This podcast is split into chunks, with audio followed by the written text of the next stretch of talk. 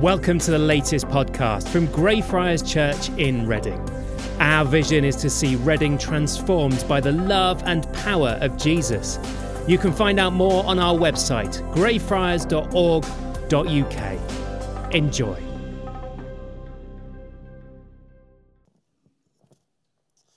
Good morning. Good morning. Should we, uh, should we pray? And then we're going to turn together to that passage. So Let's pray.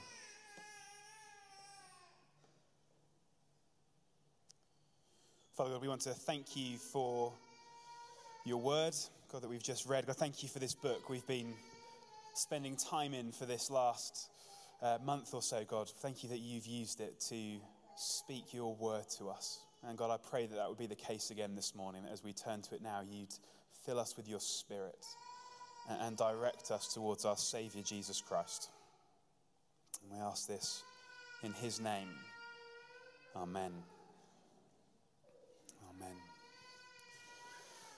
Uh, one of the things uh, that I'm discovering that I love about being the parent of a toddler uh, is that I've moved back into a phase of life that I had left behind me uh, that involves building things.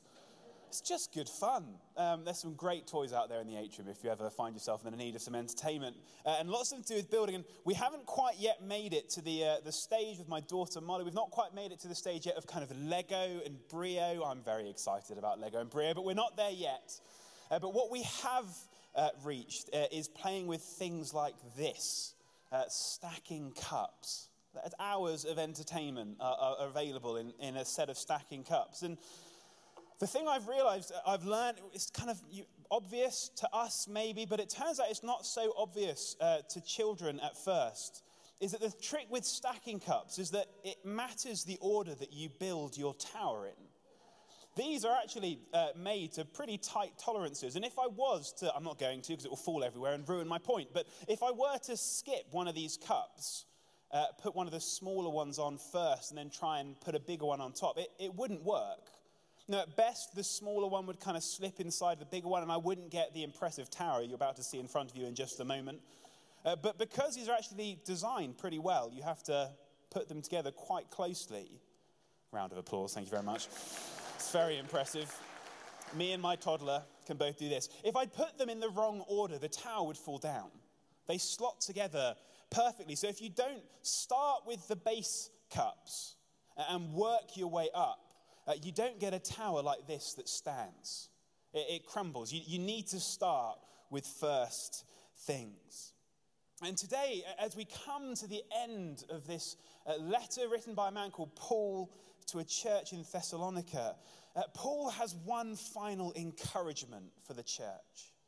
Here's one last thing that he wants them to know, uh, one last calling for them in, in how they are meant to live the life of those who have been called and saved by Jesus Christ. And Paul wants to call the church to, to something akin to an act of building. He wants them to take on something for themselves in their lives. He wants them to construct something uh, that is right and fitting and, and that belongs to every follower of Jesus Christ. And just like with my daughter's stacking cups, we'll see it's important that they start with a strong foundation. The life that Paul calls them to build has to, to start with first things and work its way up into a, a life that is expressed in the way that they are called to live their lives. But as we read through this passage, what, what we might see confusingly is that Paul actually starts by describing the top of the tower. He's going to work his way down to the foundation, but he actually starts at, at the top. And what we see as we read through those verses that Moji just read for us is a life described, a, a construction that we can make that includes, I want to suggest, three things. The church in Thessalonica are invited to a life of outward love uh, of inward faithfulness. And that is to be built on a foundation of upward dependence. That's the tower that Paul is calling the church in Thessalonica. I want to suggest he's calling us to through God's word to build. And so we're going to start like Paul at the top and think about what it would look like for us to take on a life of outward love.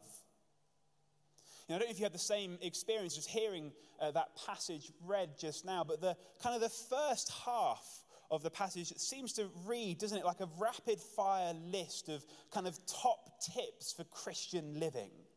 Paul moves quickly and gives us lots of things that we are to do in following Jesus. And it starts in verses uh, 14 and 15, particularly with this call to care for one another. He lists, doesn't he, how we should be patient and we should encourage others and we should keep people on track where we can and we should help. He lists these patterns of life that are all to do with outward love. And I'm not going to spend ages on any one of them because I think if you've heard the message of Jesus before, and, and to some extent, if you live in the culture that we've surrounded in, you will have heard this hint, this whisper of, of a life that looks like this, directed outwards.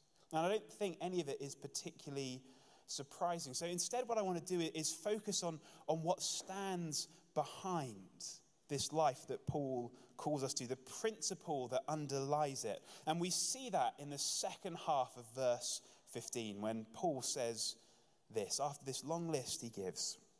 He says, Always strive to do what is good for each other and for everyone else.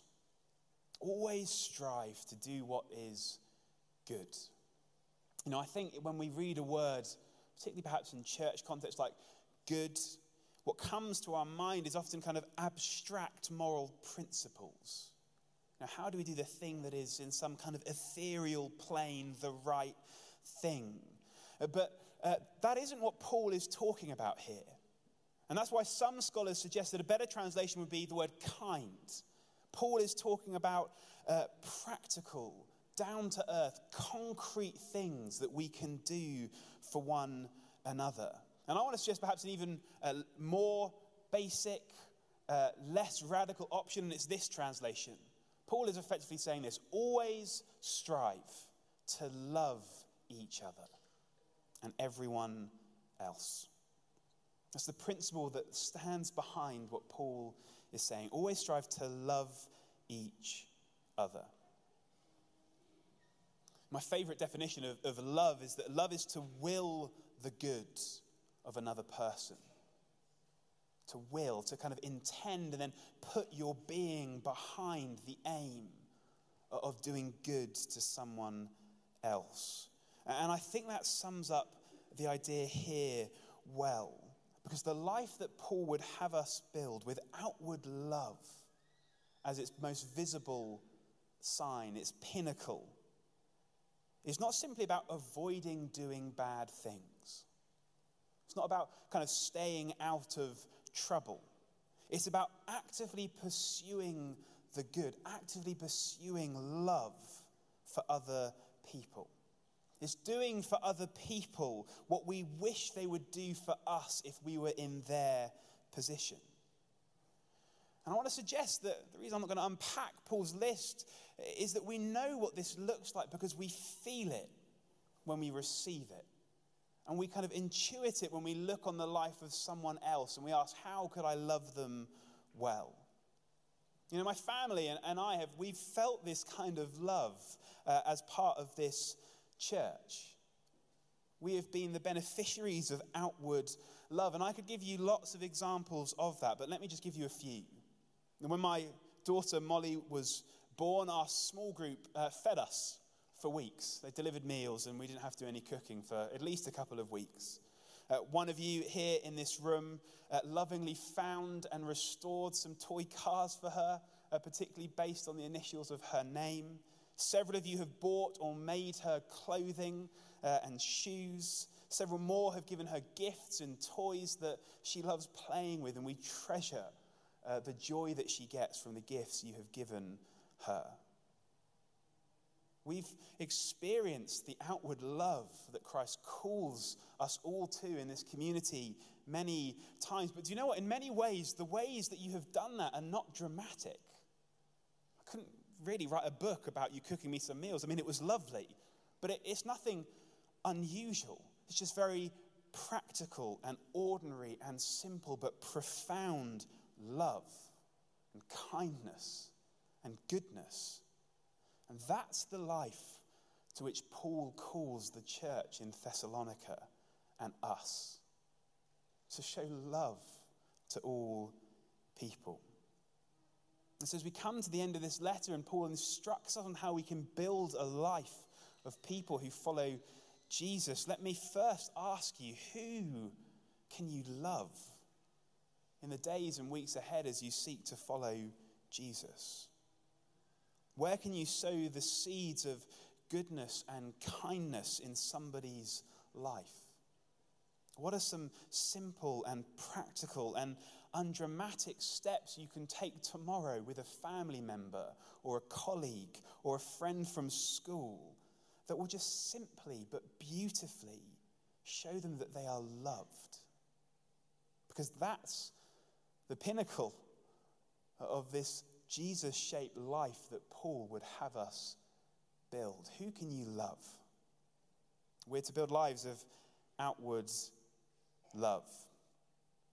But the next thing that that is built on in Paul's vision in these last verses uh, is inward faithfulness. Called to build a life of inward faithfulness. And here we move down to the next few verses. We're going to particularly zoom in on uh, verses 16 through 18. It says this Rejoice always, pray continually, give thanks in all circumstances. For this is God's will for you in Christ Jesus. Always, continually, in all circumstances. Thanks, Paul. That's great. I mean, it's just, it seems like an impossible ask, doesn't it? I mean, let's, can we just be honest for a moment? Sometimes I'm grumpy. Sometimes I'm busy with other things. I mean, quite frankly, sometimes I'm asleep. And doing these things at all times, uh, not as often as I'd like to be, by the way, that's another thing about having a toddler, but uh, doing these things at all times is a seemingly impossible ask. How on earth are we to do it? Well, the first thing is we come to a verse like this. I wonder if this is one of those verses in the Bible that causes Christians more stress than any other. When we come to a verse like this in the Bible, we have to remember that Paul, who wrote this, and, and I mean, quite frankly, Jesus, uh, the Son of God who inspired it, uh, Paul was a human being. He was like you and, and me. You know, he hadn't tapped into some other level of consciousness that made this possible for him. He wasn't unrealistic he knows that if we were to read this on face value and try to have the words of prayer always on our lips, that it would be an impossible ask. So he couldn't have meant that. So, what does he mean? Well, I don't think he's saying that we always have to be having a party about the things that are happening to us. We don't have to always be reciting the Lord's Prayer. Instead, what I think he's talking about is our posture. He's talking about the attitude of our hearts, he's talking about the bent of our souls. He's asking him, What direction does your life naturally trend? Now, I remember when I was in, I can't remember if it was GCSE or A level. I was in biology, we had this experiment we had to do uh, where we had to uh, survey our class uh, and see if they were left leg or right leg dominant. Have you ever done this experiment? It turns out what you do, I was going to get one of you up here to illustrate this, but if it went wrong, it would have gone really wrong. Because what you do is you get someone to stand in front of you, looking away, and then just without warning, you push them forward. And hopefully, what they do is step forward and catch themselves. And when someone does it, when you're caught by surprise, someone pushes you from behind, whichever leg you naturally step forward onto is your dominant leg. So we had to go around shoving our friends around for science uh, in order to discover which uh, foot was their dominant foot. And, and I want to suggest that Paul is thinking about a similar idea here. He's saying that our dominant leg should be uh, the leg of prayer of trust in God rather than the dominant leg of despair and self reliance.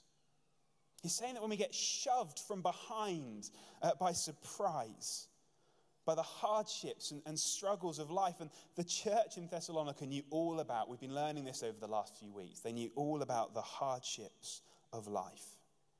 When we get shoved from behind, the leg that leads us forward should be trust in God. When the opportunity to love someone is placed in front of us, what naturally should come out of us is a life that is founded on Jesus, a life bearing the fruit of the Spirit, a life of joy based in communion with God. He's not saying we should always have the words of prayer on our lip, but he's saying that should be the direction that our lives travel. As we think about making that sort of life, I find another image helpful, and it's the image of muscle memory. So I don't know if you are a particularly uh, fast typist. You've learned how to touch type, or you've just uh, over the years learned how to do it really quickly. If you can type really quickly, uh, you'll, if your experience is anything like mine, you'll know that you don't have to kind of consciously think about typing, do you? You've learned over years and over practice, and maybe you've been in a class that's taught you how to do it. And after repetition and intentional practice, eventually typing quickly just comes to you naturally. You don't think about it.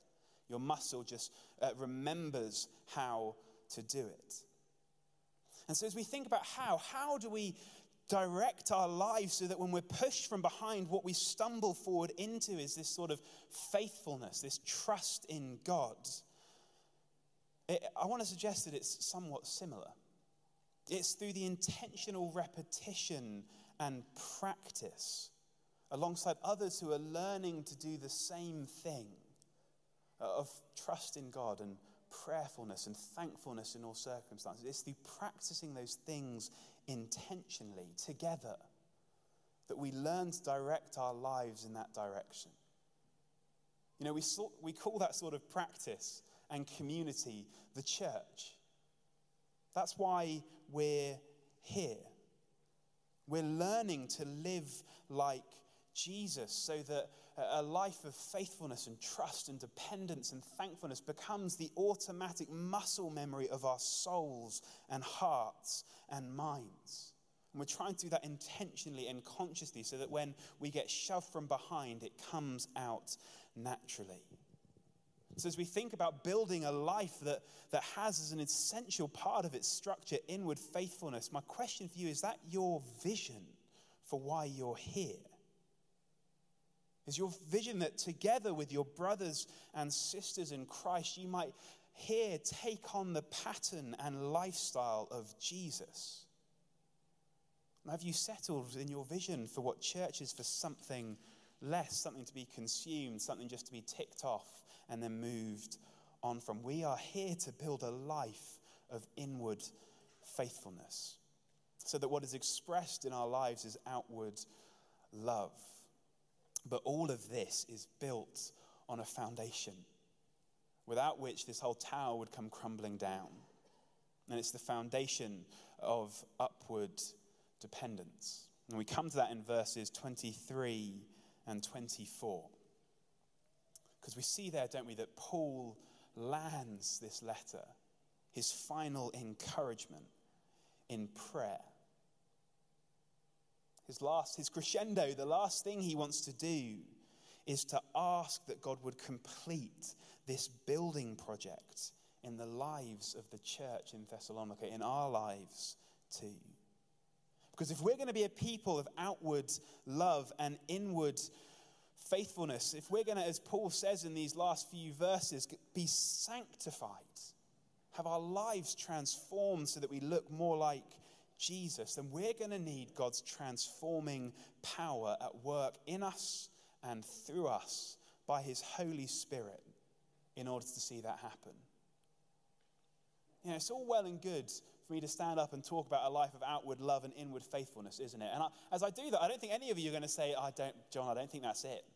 I want to be outwardly horrible. And if at all, uh, if you can make it happen, I want to be undependable. I mean, that's not what we're here for. We want this sort of life, but the problem is we can't just do it. Some of you, some of us have probably been trying for a long time. We need a foundation. We need God to come and do something in us, in our hearts, to transform us, to make us look more like Jesus. And Paul has got good news. Because after his prayer, he lands in the most beautiful verse, verse 24. And Paul says this this is his confidence. He says that the one who calls you is faithful, and he will do it. Brothers and sisters, the one who calls you is faithful. You know, in the Christian life, as we try to build something that looks like Jesus, it's not our effort that matters most. It's the one towards whom our effort is directed. It's not how well we ask that's important, it's the one that we're asking. It's not even our choice to ask which makes the difference, it's the one who calls us that matters.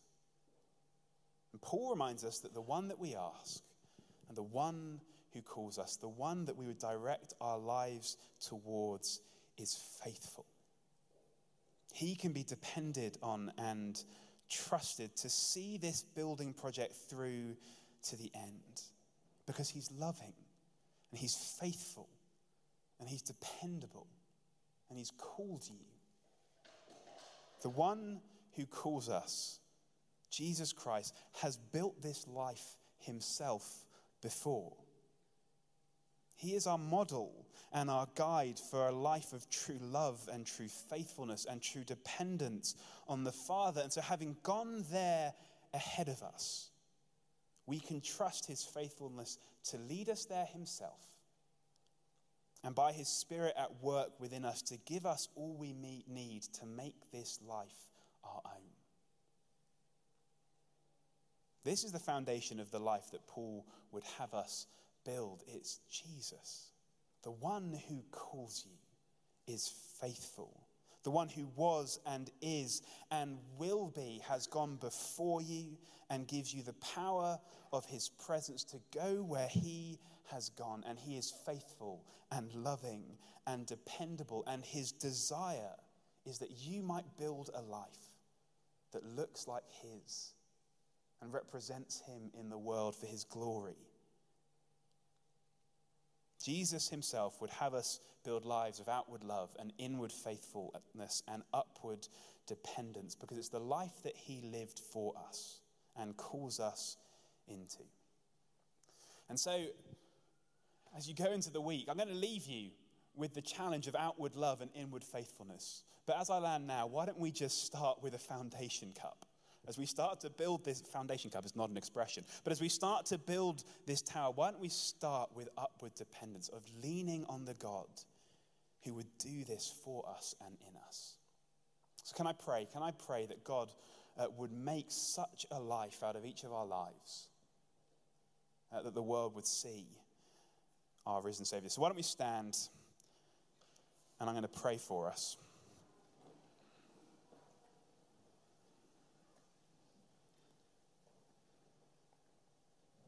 Let's pray.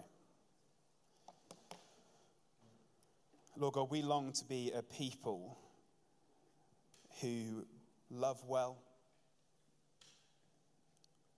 God, who, as our lives interact with the lives of those around us in the world, it, they're lives of blessing and goodness and kindness.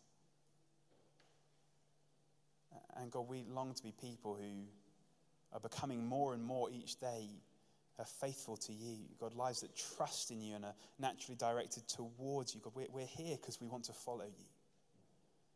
Uh, but God, we just know that we can't do that by ourselves. We have a part to play, but the bigger part is uh, your power at work within us. God, you show us in your word that we can pray that we might be transformed to be more like Jesus. And so, as we come to the end of this letter this morning, God, I pray for us that by your Spirit at work within us, we might be sanctified through and through. We might be transformed so that we might look more like Jesus. We depend more upon Jesus. We live more like Jesus. So, Spirit of God, would you fall on us now? and begin a work, begin an empowering. That continues on for the days and the weeks and the years to come. Would you start to form in us the likeness of our Savior, Jesus Christ?